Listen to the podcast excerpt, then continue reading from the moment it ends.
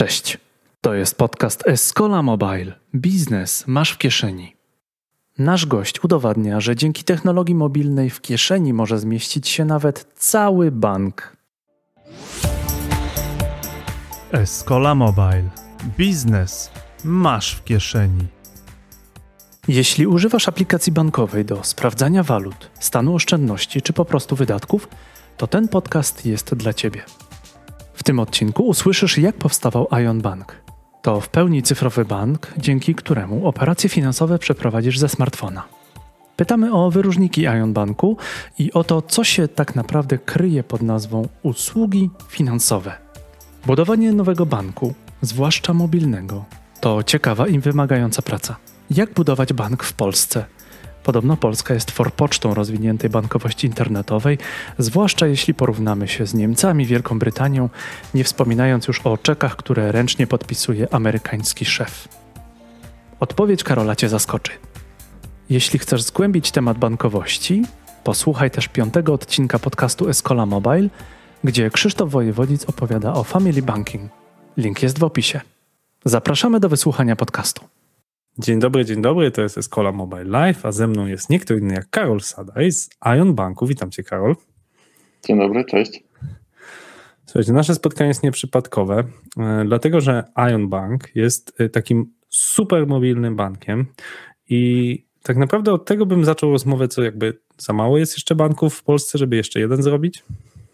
Hmm, to było pytanie, które sobie bardzo często zadawaliśmy generalnie, czy ktokolwiek dzisiaj potrzebuje nowego, tradycyjnego banku? I odpowiedź była, że nie. I to jakby mieliśmy pełną świadomość tego, więc to wiesz, mhm. to cały czas gdzieś pokutowało u nas, jak myśleliśmy o tym, co i jak zrobić z produktem.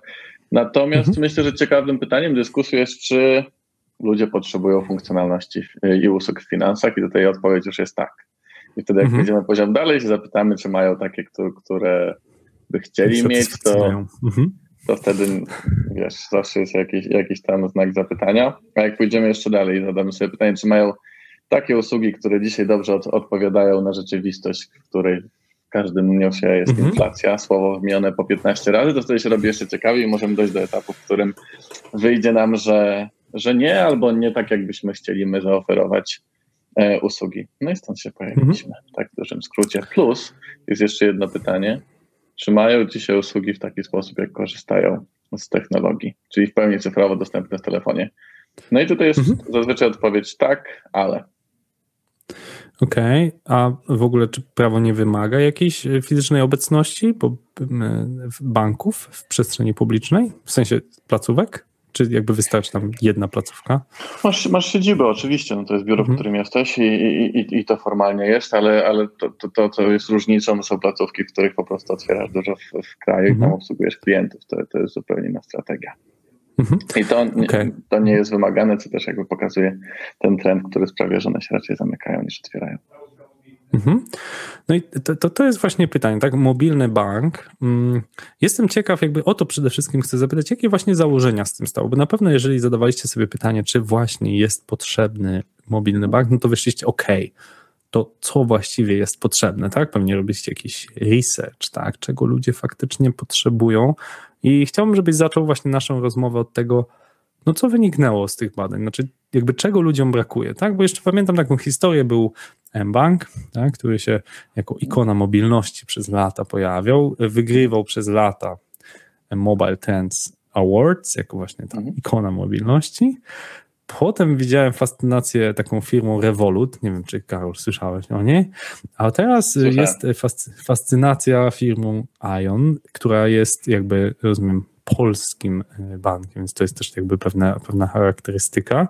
No i jakby co, co w takim razie wyniknęło z tych waszych e, badań, że co jest jakby tą trzecią falą? Jeżeli ja wyróżniam tak, fala mBank, potem Evolut i teraz mhm. Ion, tak? Jasne, to wiesz co, jakby odniósłbym się na samym, koń, jakby do, do, do, na samym początek do samego końca. E, my mhm. jesteśmy belgijskim bankiem, mamy mhm. E, nasze okay. siedziby w Belgii, w Polsce mamy polski oddział belgijskiego banku, to jako wiesz, mhm. bankowiec muszę dość konkretny w takich, w takich rzeczach. Ale wracając pewnie do, do, do szerszego pytania, tak naprawdę co dzisiaj definiuje cyfrowość, jaka jest cyfrowość, To jest jedna z obserwacji do takich, które każdy może sobie potwierdzić. E, czy w Twoim banku wszystkie procesy i wszystko, co robisz, możesz załatwić w telefonie?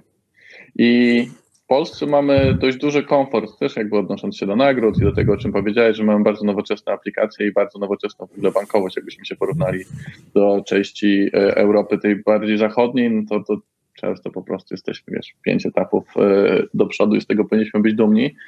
Ale COVID w szczególności e, razem z pandemią pokazał, że cały czas istnieje całkiem dużo procesów, które wymagają albo tego, że musisz pójść do placówki, albo tego, że musisz spotkać się z kurierem, albo tego, że musisz e, zalogować się na stronę desktopową. I to są wszystko takie doświadczenia, które wiesz, no, ja już w aplikacjach parę lat pracuję, więc cały ten mój świat zawsze się sprowadza do telefonu i ten moment, w którym nie mogę czegoś zrobić w telefonie, to mnie jako użytkownika dość mocno frustruje. W takim sensie, że wiesz, no jesteś gdzieś, gdzie na przykład nie, nie, nie masz zazwyczaj ze sobą to, telefonu. To, to mogę opowiedzieć, o, mo, mogę, mogę opowiedzieć Karol anegdotę. Znaczy ta anegdota Oczywiście. bardzo niestety pokaże inny bank też na A, e, polski, e, teraz już bardzo polski bank na A i e, żeby wyrobić kartę to musiałem y, dla mojej asystentki, która odpowiada za jakby robienie takich małych musiałem pójść do banku osobiście dwa razy. Pierwszy raz, żeby jakby powiedzieć, że ja, Krzysztof, gdzie ona już e, musi, miała, ma jakby tam, żeby było jasne, ona ma tam konto, ma wszystkie uprawnienia, mhm. musiałem powiedzieć, że ja, prezes, chcę, żeby ona miała kartę, bo to, że ona mówi, że chce mieć kartę do konta, to jest niewystarczające. I ta karta została jej wysłana, po czym, żeby ją aktywować, ona tam poszła, nie dało się tego jakby aktywować elektronicznie, ale powiedzieli, że pani niestety to, że pani ma konto i pani ma wszystkie uprawnienia, to nie wystarczy, bo prezes musi drugi raz przyjść i powiedzieć, że teraz ta karta ma zostać aktywowana. Ja myślałem, że ja zwariuję, że jakby my w 2021 roku, ja nie mogę przyjść jako prezes i powiedzieć, to jest moja asystentka, róbcie wszystko to, co ona chce, bo ona robi i tak wszystkie przelewy. Ja bywam na koncie raz na dwa miesiące spółkowym. E, ale nie, musiałem dwa razy się podfatygować, raz, żeby kartę wyrobić i drugi raz, żeby kartę aktywować. Dzień dobry, pozdrawiamy bank na A ale nie Ion. Tak, jakby, wiesz, jakby, ja mam dużo też empatii mimo wszystko do banków. Jakby rozumiem często, że jak, jak budujesz ten biznes bankowy, w szczególności, wiesz, e, tam jest dużo różnych systemów i one bardzo często nie pozwalają ci na prostej integracji. To jest, to, to jest tak, tak, tak, bo to, branża. Mhm.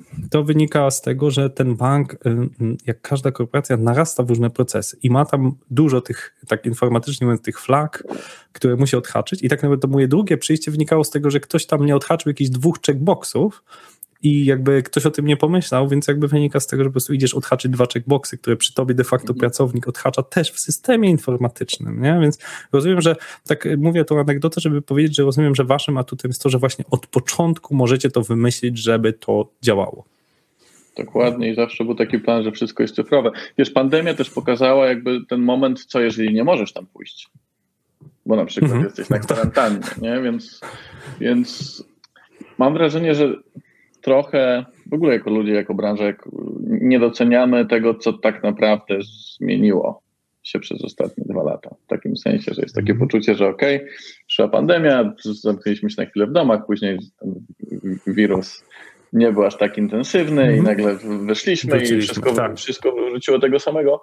Ale patrząc zarówno jeśli chodzi o całą gospodarkę i te wszystkie rzeczy, które się dzieją, to to absolutnie nie wróciło, jak i też moim mhm. zdaniem w momencie, w którym wszyscy zrozumieli, że możesz tak duże rzeczy robić zdalnie, możesz mieć inne pytanie, czy chcesz, nie? ale jakby od, odrzucając ten taki aspekt socjalny, towarzyski, tego, że ludzie chcą się spotykać z ludźmi, ale weźmiemy efektywność procesów i tego, że nagle dzisiaj dla mnie idea, że miałbym polecieć na przykład do Monachium na spotkanie biznesowe, wydaje się dość abstrakcyjna w takim sensie, no wiesz, możesz to zrobić -hmm. przez wideo dużo szybciej i jakaś granica została przekroczona przez to, że po prostu wszyscy to musi robić, czyli ci sceptycy, którzy mówili, że to się nie uda, nagle mieli namacalny efekt tego, że to nie tyle, że się uda, to jest jedna opcja.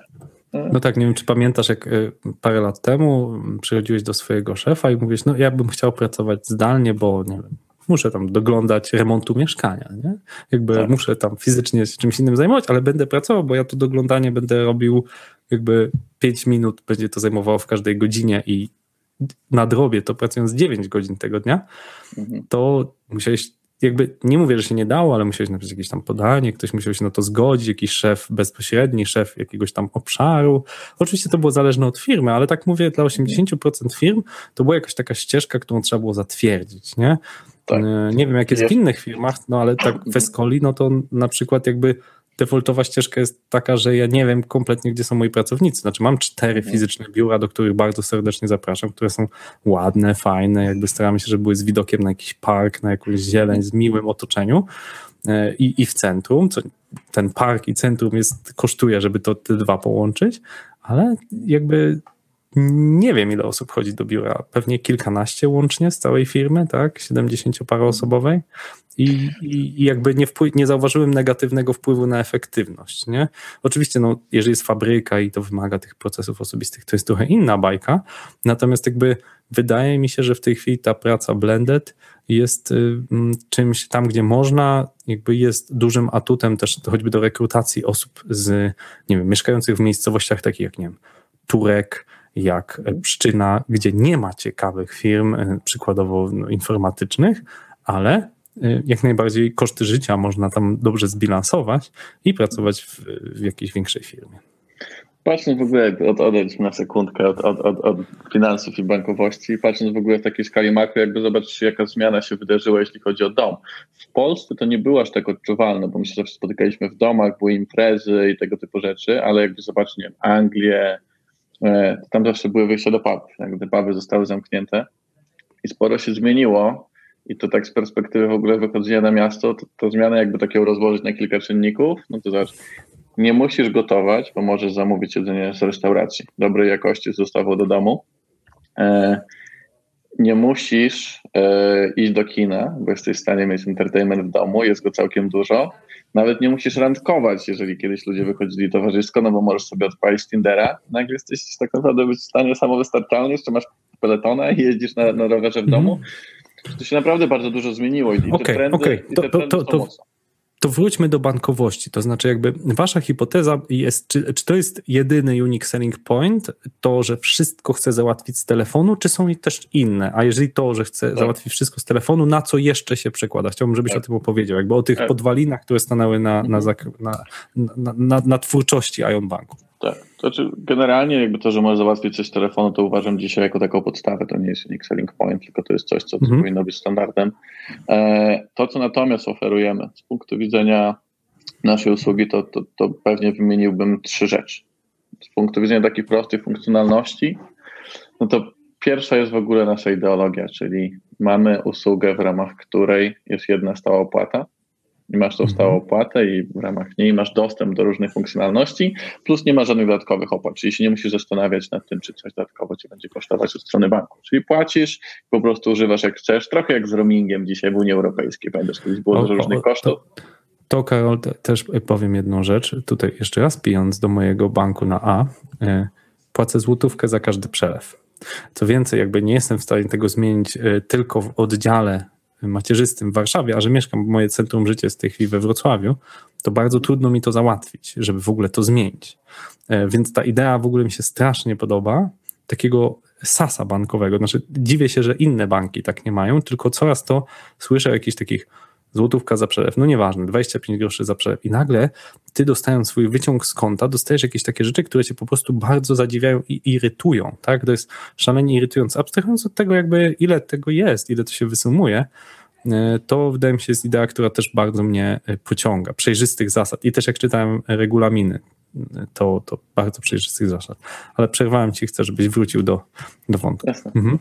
Jasne. No ale to, to, to jest tak, jak mówisz, jeszcze z perspektywy użytkownika, gdyby trochę odwrócić ten model, to, jak, to jest jak z internetem w telefonie. Wiesz, jakby kiedyś no, nawet w kraju było dość duże opłaty, bałeś się odpalić YouTube'a, bałeś się robić streamingi na Spotify, ściągałeś teraz na, na, swój, na swój telefon i nagle masz taką sytuację, że masz nielimitowany internet i po prostu nie boisz się używać e, produktów. I moim zdaniem to jest trochę to, co chciałbym zmienić w finansach, w takim sensie, że jak rozmawiam często z, z, z, ludźmi albo widzę właśnie badania, to, to, to użytkownicy raczej dość podstawowo korzystają z, ze swoich produktów finansowych i boją się z nich korzystać, bo na przykład boją się o dodatkowe e, opłaty, których nie mają świadomości albo nie są w stanie się ich nauczyć i zapamiętać. No i teraz to, to, mhm. to jest, czyli to jest jakby pierwsza rzecz, czyli takie założenie. I teraz ono się przekłada na kilka rzeczy. Czyli na przykład e, oferujemy konta oszczędnościowe. Właśnie od dzisiaj podwyższyliśmy oprocentowanie, ale to jest powiedzmy, jakby, czy jedną funkcją jest oprocentowanie, a drugie jakby podejście do tego, jak wyglądają nasze konta. Czyli można nie wpłacać i wypłacać pieniądze, kiedy chcesz, czyli masz łatwość i dostęp do pieniędzy, jak one są włożone na koncie, to są oprocentowane. Nie ma limitu, czyli możesz wpłacić tych pieniędzy e, ile chcesz. I są po prostu proste zasady, których nie musisz pamiętać. Czyli jak masz jakąś nadwyżkę finansową, to możesz nawet na jeden dzień ją sobie wrzucić. Kolejnym etapem, czyli tym, do czego dajemy dostęp w ramach, naszej e, opłaty, to jest platforma do globalnych inwestycji. Tutaj to jest produkt, który chyba najbardziej lubię w naszej ofercie z punktu widzenia jakby jego unikalności i przełomowości na polskim rynku. Bo, bo dzisiaj jakbyś zobaczył, jak w ogóle wygląda rynek inwestycyjny, oczywiście go tak anegdotycznie upraszczam, to z jednej strony masz bardzo zaawansowanych inwestorów, którzy czytają gazetę Parkiet, rozumieją wszystkie analizy techniczne i, i są w stanie bardzo sprawnie obsługiwać konta domów maklerskich. Z drugiej strony, jakby przeciwległy biegun to są dla mnie e, dwudziestokilkulatkowie, którzy spekulacyjnie kupują akcje Tesli ułamkowe, nie, nie mając świadomości ryzyka. No i pomiędzy gdzieś tam jest cała znakomita większość społeczeństwa, która ma jakieś inwestycje i oni często inwestują na przykład inwestycje z towarzyszy fundów y, inwestycyjnych i tam one patrząc z perspektywy tego, co oferują, to często są dwie rzeczy. Jedno to są lokalne, osadzone, osadzone w, w Polsce portfolio, a z drugiej strony jest opłata za zarządzanie niezależnie od wyników. I my to zmieniliśmy. I u nas inwestując, po pierwsze, najpierw jesteś w stanie łatwo zdefiniować sobie swój profil ryzyka, czyli zrozumieć, na bazie takiej ankiety, w której odpowiadasz na przykład na pytanie, czy wolałbyś stracić dzisiaj 1500 euro, czy za pół roku 3000 euro, albo w ogóle. Wtedy ta strata jest dobrym przykładem, no bo to wtedy definiujesz ryzyko. I na bazie tego masz trzy portfolia, w których możesz w łatwy sposób zainwestować od 20 euro i mieć dywersyfikowane portfolio obejmujące globalną gospodarkę. I jak się nad tym zastanowić, to, to, to wiesz, no to masz małą barierę wejścia, uświadamiamy ryzyko, płacisz za dostęp do tej usługi, tam nie ma opłat za kupno, za sprzedaż, inwestujesz tam w euro, nie ma spreadu przy tej wymianie i my nie pobieramy opłat za zarządzanie. Czyli jakby dokładnie mhm. odwracamy ten model, czyli nie masz takiego, że inwestujesz za darmo, ale jak będziesz chciał wyjść, to coś tam. Jak będziesz, ale musisz włożyć na przykład 50 tysięcy, nie? Albo mhm. y, możesz inwestować y, za darmo, ale będziemy mieli 2% opłaty rocznie niezależnie od wyników. Nie? To tutaj jest odwrócony model. Czyli ty nam płacisz za to, żeśmy ci zaoferowali w największym skrócie możliwie najlepsze usługi, jakie jesteśmy w stanie. I to wszystko jest w tej, w tej cenie, tak? Tam tych tam 0,29 chyba 49 zł, tak? To jest, to jest, tak. Mhm. W zależności od pana. Ja niestety akurat z tą ankietą mam pewien taki użytkowy mm, complaint, taką reklamację. Mhm. Trzy razy podchodziłem do tej ankiety, jestem doktorem ekonomii i niestety nigdy nie mhm. udało mi się jej skończyć sukcesem. Ja jakby inne ankiety tego typu musiałem robić jako prezes spółki giełdowej. Nie wiem, może jakiś akurat bug trafiłem, e, może ten, ale trzy razy do tego podchodziłem bez sukcesu. Może muszę po rozmowie spróbować jeszcze raz. To. Myślę, że po rozmowie mogę wyedukować z naszej platformy, to będziesz lepiej odpowiadał na pytania, no bo jakby wiesz, dużo osób przeszło tą ankietę, więc może po prostu odpowiadasz na jakieś pytania. Tak, może właśnie mam syndrom, ten imposter syndrom, za dużo wiem i jakby próbuję się mądrzyć w tej ankiecie. No dokładnie, kombinujesz. Okej, okay, wróćmy, wróćmy do tego. To jest e, do tego, mm, skoro, skoro w Polsce się e, prowadzicie działania marketingowe, oferta jest e, dobra, ale jednak konkurencja jest ogromna. Ciekawi mnie, w jaki sposób prowadzicie takie. Jak się przebić? To znaczy, czy to są działania, bo oczywiście wyświetlają się reklamy mobilnie. Co ciekawego wymyśliłeś, żeby ludzie stali się użytkownikami, Polacy stali się użytkownikami Ion Banku? Kilka rzeczy. Na początek, e, na początek, zanim się jeszcze odpaliśmy, zbieraliśmy e, ludzi, którzy byli zainteresowani tym, żeby nas dołączyć na listę oczekujących. To była jakby taka pierwsza rzecz. Całkiem dużo osób się zapisało, finalnie mieliśmy 10 tysięcy osób na tej liście. Mm, rekrutowaliśmy ambasadorów. Udało nam się zrekrutować około 300 ambasadorów, którzy polecali nasze usługi. To też było fajne, bo na bardzo wczesnym etapie ich zaangażowaliśmy w takim sensie, że jeszcze zanim się odpalił produkt, to mieliśmy grupy, mieliśmy dużo live'ów, edukowaliśmy ich z produktu, angażowaliśmy ich w cały ten proces. Dodatkowo czymś, co pewnie nie jest jakby oczywiste z punktu widzenia startu cały czas dzisiaj, to szukaliśmy partnerów, czyli dużo różnych mhm. partnerów, blogerów finansowych, y, którzy którzy o nas pisali i polecali, naszą, e, polecali nasze konta też z kodem promocyjnym. Od nich można było dosyć dedykowany kod i założyć z dodatkowym gratisem. Zresztą cały, cały czas tak to działa. No, ale robiliśmy też takie rzeczy, które są pewnie dość oldschoolowe. Mm. Kupiliśmy na przykład e, dość dużo billboardów w Polsce komunikujących nasze oprocentowanie i że wystartowaliśmy. I to też całkiem dobrze działa. Oczywiście dodatkowo, no jeżeli masz produkt, który jest 100% cyfrowy, i onboarding jest 100% cyfrowy, no to siłą rzeczy najbardziej naturalne będzie kampanie, e, które, które robisz w sieci, no i, i to oczywiście też cały czas robimy. Mhm. Widziałem e, publikację jednego z blogerów, e, Michała, który napisał chyba książkę mhm. jak finansowy ninja między innymi, tak. że chyba na pewnym etapie chwalił się, że co dziesiąty klient Iron Banku pochodził de facto z jego referali, tak? czy jakby wpisów z jego blogu. To jakby raz, że pokazuje mm, jakby skalę tego, tego blogera, tak? To mhm. widziałem, że nie, nie tylko w tym banku potrafił przyprowadzić wielu klientów, e, ale też e, ciekawy model, tak, że ktoś ryzykuje swoją reputacją, żeby was polecać, tak? Tak, no to jakby wiesz, to, to też nie wynika z niczego. No dużo rozmawialiśmy wcześniej, opowiadaliśmy o produkcie, zanim on wszedł. Mhm Michał też wysyła dużo bardzo konstruktywnych uwag, które dostają do użytkowników. My ich słuchamy, poprawiamy produkt, mm -hmm. więc jakby to, to, to też okay. działa nie tylko i wyłącznie na poziomie akwizycyjnym, ale na poziomie tego, żeby cały czas dążyć do tego, żeby mieć mm -hmm. coraz lepszy produkt. Czyli to jest relacja, można powiedzieć, że to jest relacja, mm -hmm. to nie jest z dnia na dzień. Um, Okej. Okay. Chciałbym, żebyś mi powiedział jeszcze o dwóch aspektach, które bo tak, mamy tylko mobilny bank, przeszedłem przez ten onboarding i faktycznie da się, da się go zrobić, ale w którym momencie jakby jest włączana i jest niezbędna opieka klienta. To znaczy, jaki to jest procent? Może masz takie informacje, kiedy człowiek jednak musi tam na jakimś czacie, na jakiejś infolinii się połączyć, tak, o czymś porozmawiać. Jestem sobie ciekaw, czy to jest, nie wiem, bardziej 20%, czy bardziej 5 czy 1% ludzi, którzy faktycznie wymagają jednak jakiegoś poprowadzenia. No wyobraź sobie, nie wiem, starsi trochę ludzie, czy po prostu jakieś tam okazja do naprawienia błędów, błędów systemowych, nie?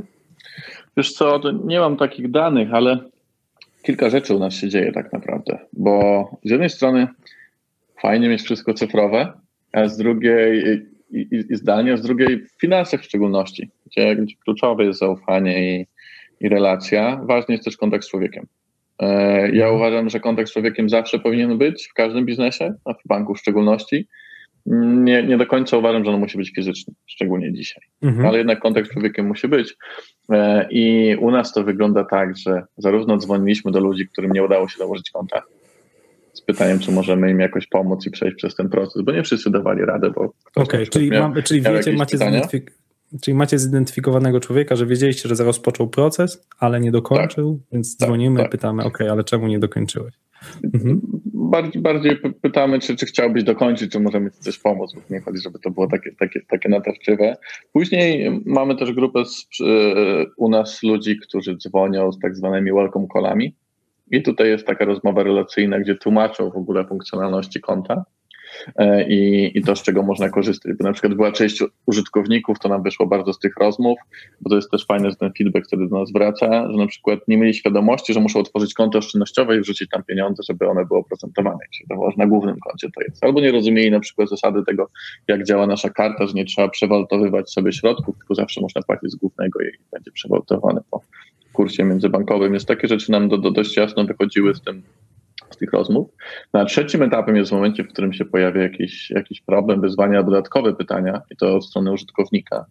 No to na początku można napisać na czacie i tam porozmawiać z naszym agentem, ale też jeśli poprosi, to nasz agent do niego jest w stanie zadzwonić.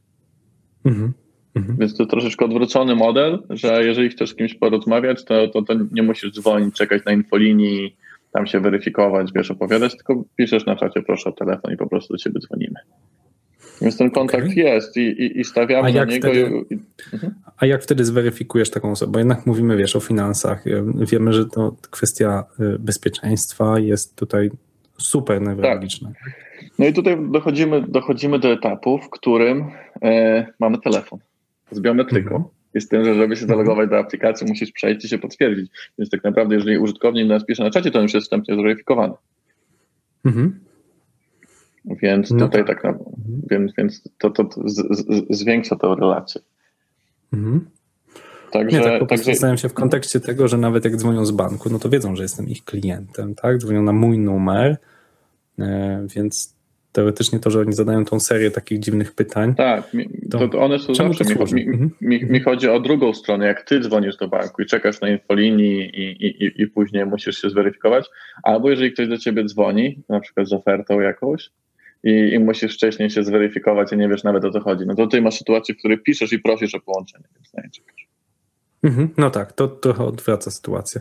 Troszeczkę wspomniałeś o pewnych takich problemach, czyli um, kwestia jest, że ludzie nie rozumieli do końca oferty, tak, czyli że właśnie tam trzeba wrzucać na to konto oszczędnościowe, czy tam tego przewolutowania. Mhm. E, chciałbym, żebyś trochę powiedział też otwarcie o tym, z jakimi wyzwaniami mierzyłeś się na początku. To znaczy, wiesz, ten start jest zawsze bardzo ekscytujący, bo to ma formę takiego startupu, początku. Mówiłeś, że był feedback od klientów. Ja lubię bardzo tą otwartą komunikację, żeby wskazać też, e, co, co jest nie tak. Zresztą mhm. mogę podzielić anegdotą, że kiedyś napisałem do e, chyba Revoluta, że tam z jakimś bugiem i do dzisiaj mam chyba lifetime value jakieś premium konto, e, więc jakby wiem też, że jakby te firmy potrafią się odwdzięczyć, bo jakby ten bug mógł ich kosztować bardzo dużo, nie? I podobnie tutaj, jakby jaką przyjęliście politykę, żeby e, otwarcie właśnie przyjmować, szybko naprawiać, szybko reagować, nie? Na jakieś mhm. początkowe kwestie.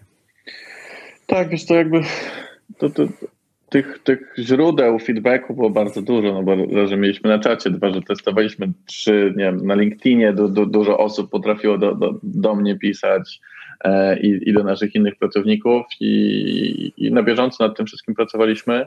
Te błędy oczywiście tam zawsze na początku, jakie są błędy wieku dziecięcego, coś gdzieś, gdzieś źle wyświetlało na przykład, jakiś przycisk nie działał w aplikacji tak e, jak powinien, bo na przykład zasłaniał inny, więc jakieś takie drobne rzeczy, które na początku się pojawiały, no to dość szybko z tym się tak naprawdę uporaliśmy i, i ten feedback był bardzo, bardzo wdzięczny, bo możesz testować aplikacje naprawdę dużo i z wieloma osobami robić family and friends, a zdarza się, że coś tam jakieś minimalne się przegapi, albo na przykład na jakimś konkretnym telefonie coś się wyświetliło gorzej i, i tego się nie udało przetestować wcześniej, więc takie rzeczy wracały. Mhm. A gdzie jest rozwijana aplikacja? Znaczy jest rozwi- gdzie jest centrum takie? Czy mamy jakichś polskich deweloperów, którzy też, nie wiem, na przykład przy spolszczaniu sprawdzają, czy gdzieś tu? Jestem ciekaw tak, tak. z jakiej strony i jeszcze taka ciekawostka, nie wiem, czy możesz się podzielić, czy jaki mhm. framework mhm. zastosowaliście? Czy to są dwie natywne aplikacje, czy to jest, nie wiem, jakiś Flutter, czy to jest e, jakiś tam React Native do tego użyty, żeby ta aplikacja się wyświetlała? Odnośnie frameworku to nie będę tutaj dyskutował, bo nie mam kompetencji, a nie, nie, lubię mówić rzeczy, które są niepotwierdzone albo nie, jeszcze co gorsza nieprawdziwe. E, z punktu widzenia tego, gdzie rozwijamy aplikację, no to mamy drugą spółkę jeszcze taką technologiczną Podeno e, i ona mhm. jest spółką siostrą, e, więc tutaj mhm. wszyscy czujemy się, że, że, że, pracujemy w jednej organizacji i, i deweloperzy są w znakomitej większości w Polsce, w różnych miastach. Mhm. Zatrudniamy mhm. całkiem, całkiem sporo deweloperów, więc to, to, oni są w Polsce i są Polakami, więc jakby z tej perspektywy mieliśmy tutaj łatwo. Czyli rozumiem, że to centrum polskie, ta spółka y, też propaguje ten kod na y, belgijskie i inne wdrożenia, tak? Tak, tak jest. No, no w ogóle zaczęliśmy, mhm. zaczęliśmy od Belgii. To, to nie jest też tak, że u nas pracują tylko i wyłącznie Polacy, ale, ale, mhm. ale, jest, ale jest większość Polaków i, i, i robią e, aplikacje dla nas. Tak, tak, ale jakby dopytuję, bo to znaczy, że jakby ta Polska gdzieś tam e, myśl, dlatego ja też może przez chwilę myślałem, że polski mhm. bank, bo jakby ta polska myśl jest o tyle mocna, że przynajmniej dostarczamy jakby ten silnik, tak jak nie wiem, dla Ryanaira dużo osób nie wie, że pracujemy właśnie, jest duże tak. centrum w Polsce. Tak, tak. tak samo tutaj. Nie, nie. Mhm. Jak, jak, jak, najbardziej. Ja uciekam czasami od stwierdzenia, że to jest polski bank, bo jest dużo e, Europejczyków, obcokrajowców, Belgów, którzy u nas pracują, też innych nacji, więc staram się nie narzucać im wszystkim, że, że, że to jest polskie. No i licencję mamy w Belgii, tak? Tak, ale większość, większość pracowników to są Polacy, też założyli go w dużej mhm. mierze Polacy, ale nie tylko. Okej. Okay. Chciałbym, żebyśmy teraz po, po, porozmawiali trochę szerzej o tym rynku. Ty masz mhm. spore doświadczenie jako Karol Sada, jakby jak to ta, ta bankowość się tworzyła i e, jakby chciałbym, żebyśmy chwilę też poświęcili uwagi mm, kilku tezom, które chciałbym z tobą odbić, żebyś skomentował. Mhm. Pierwsza teza, która jest taka bardzo upowszechniona w Polsce, że te usługi finansowe, przez to, że nie wiem, u nas nie było czeków i potem jakąś tam kolejną e, e, etap bankowości ominęliśmy, to ta bankowość internetowa jest na wysokim poziomie, tak? No, wspomniałem, że tam o tych ikonach, tam po M-Banku, tak, potem tak. jakieś inne rozwiązania. Czy to jest prawda z twojego takiego jednak długiego doświadczenia w branży, że jak porównywałeś te doświadczenia europejskie, już nie mówię amerykańskie, że faktycznie mhm. jesteśmy taką forpoczną tutaj? Na pewno byliśmy. Był taki mhm. moment, w którym rzeczywiście te banki zachodnie były, jeszcze nie było fintechów i to wszystko było bardzo zapóźnione, więc wiesz, doświadczenie, które miałeś pewnie w angielskim banku było takie, że żeby założyć konto, trzeba było przyjść i przynieść rachunki za prąd albo za gaz i to w ogóle było jakieś prawie że XIX wiek z mojej perspektywy. E, no i my przeskoczyliśmy ten etap, no bo raz, że nie mieliśmy tych wszystkich zaszłości, dwa, że, że u nas bardzo mocno się e, od razu rozwinął kwestie bankowości online, później aplikacje, no ale pojawiły się fintechy e, i część funkcjonalności, pamiętam jak pracowałem w Revolucie, to, to, to były funkcjonalności, które były jakąś dużą nowością, na przykład to, że można było zaokrąglać sobie końcówki transakcji i oszczędzać i my zawsze mówiliśmy, a słuchajcie, w Polsce to już dawno jest. No ale z drugiej strony ten, ten rynek idzie, idzie, idzie mocno do przodu i, i nie mam poczucia zawsze, żeby to, to polskie banki były prowodyrem tej zmiany dzisiaj. Aczkolwiek mhm. to są dalej bardzo nowoczesne aplikacje i z punktu widzenia e, tego, jakie jest doświadczenie użytkownika, to one na pewno jest jedno z najlepszych w Europie. Plus mamy jedną perełkę, z której myślę wszyscy powinniśmy być bardzo dumni i strasznie fajnie, gdyby ona e, wyszła szerzej, to jest Blik. Mhm. Bo jednak tak. sposób, sposób płatności który oferuje Blik, jego łatwość, dostępność i, i wszystko tak naprawdę, co tam jest.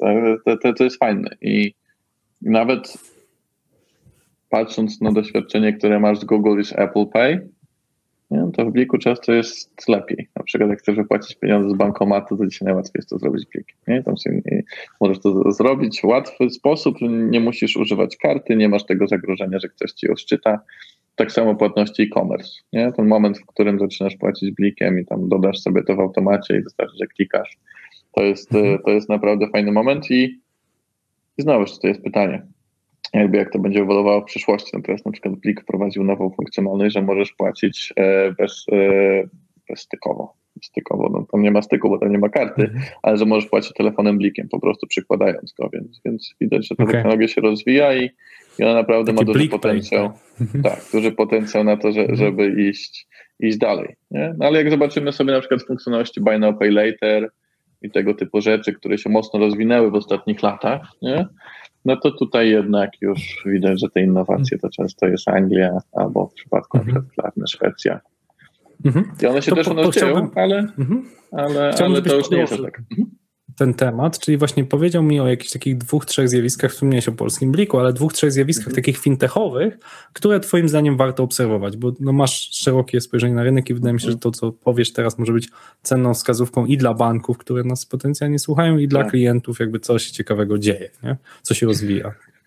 Ja myślę, że przede wszystkim głównym trendem, jeśli chodzi o bankowość w kontekście finansów, jest to, że ona będzie coraz bardziej w tle. Dzisiaj mamy banki, placówki, oddziały e, i, i, i dużo pieniędzy wkładane w budowanie marek, ale no to doświadczenie, które się, się robi cyfrowe coraz bardziej, e, patrząc na, na wzrost e-commerce, no to w ogóle widzimy, że, że to wiesz, jest jedyny chyba dzisiaj kierunek, w którym to się będzie rozwijać. Sprowadza się do tego, że jeżeli jest bardzo wygodnie, a takie jest założenie, żeby była, bo te konwersje w sklepach rosną i, i wtedy jest najlepiej, no to taka usługa jak Buy Now Pay Later jest, jest czymś, co sprawia, że te finanse są dużo wcześniej, no bo jesteś na poziomie sklepu i tam kupujesz.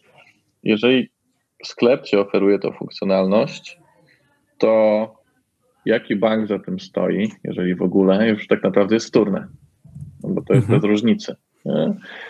No i idąc, idąc tak bardziej, no bo to, to ciekawa jest dyskusja zawsze odnośnie tego, jak będzie wyglądać przyszłość finansów, a jeżeli byśmy zobaczyli na teraźniejszość i na takie centrum ciężkości świata, czyli Azja, tam jest najwięcej ludzi, klientów i to, to czasami ta nasza europejska perspektywa troszeczkę się zatrzymała, myślę, sporo lat temu, gdy tutaj było, myślę, jakby jądro, e, no to, to ona wygląda zupełnie inaczej.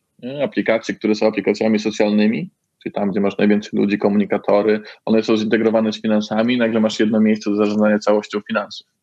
wszędzie płacisz tak naprawdę kodami QR i, i wszystkie funkcjonalności, które są w jednym miejscu, są na tyle wygodne, że idea, żeby nagle rozczłonkować i, i, i mieć w różnych miejscach jest chyba już ideą odległą. No, w Europie to tak dzisiaj nie wygląda.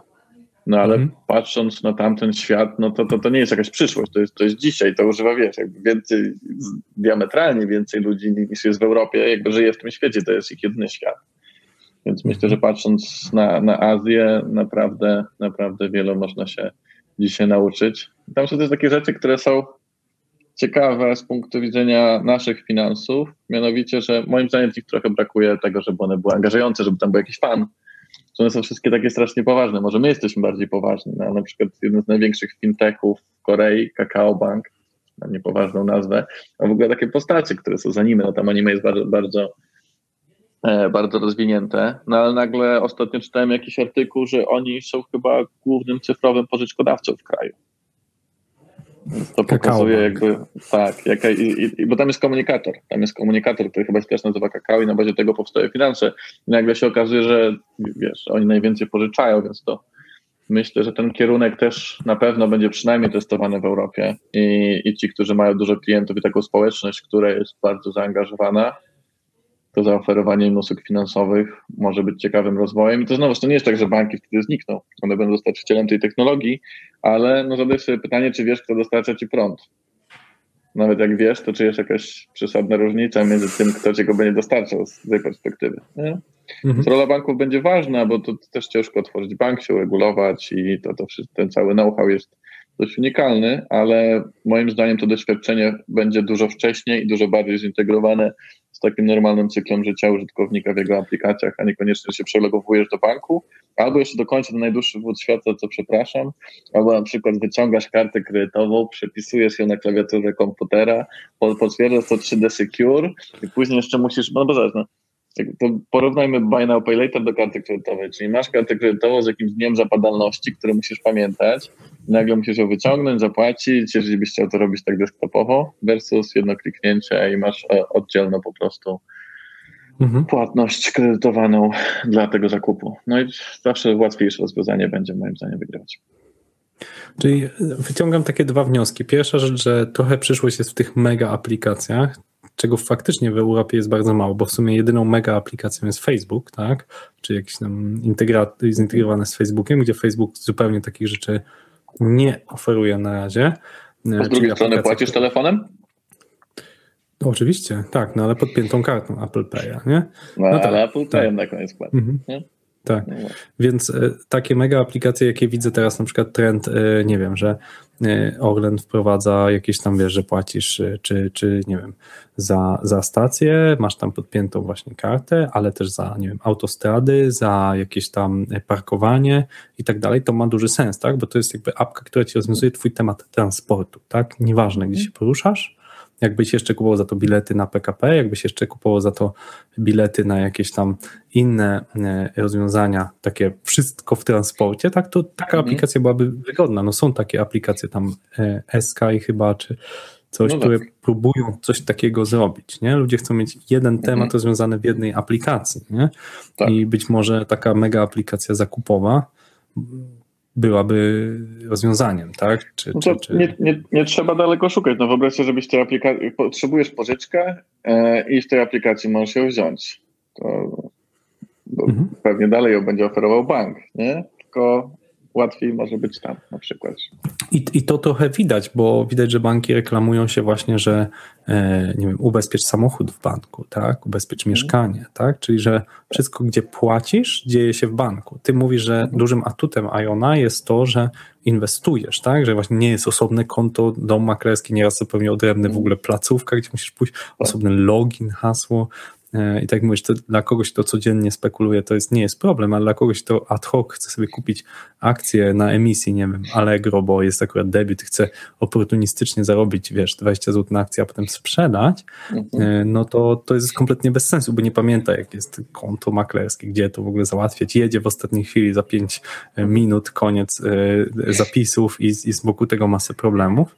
Więc tutaj wydaje mi się, że ta wizja e, bardzo ze mną rezonuje, tak? Aplikacji, która rozwiązuje wszystkie problemy finansowe. Pytania, jakby, czy czujesz, że dla ciebie Ion jest właśnie fintechem, czy jest bankiem? Jakby, jak, jak, jak ty się identyfikujesz w tej chwili? W naszej nazwie jest bank, więc trudno byłoby od tego mhm. uciekać, e, ale tak wewnętrznie to tak, my się nazywamy tak naprawdę fintechem z licencją, czyli mhm.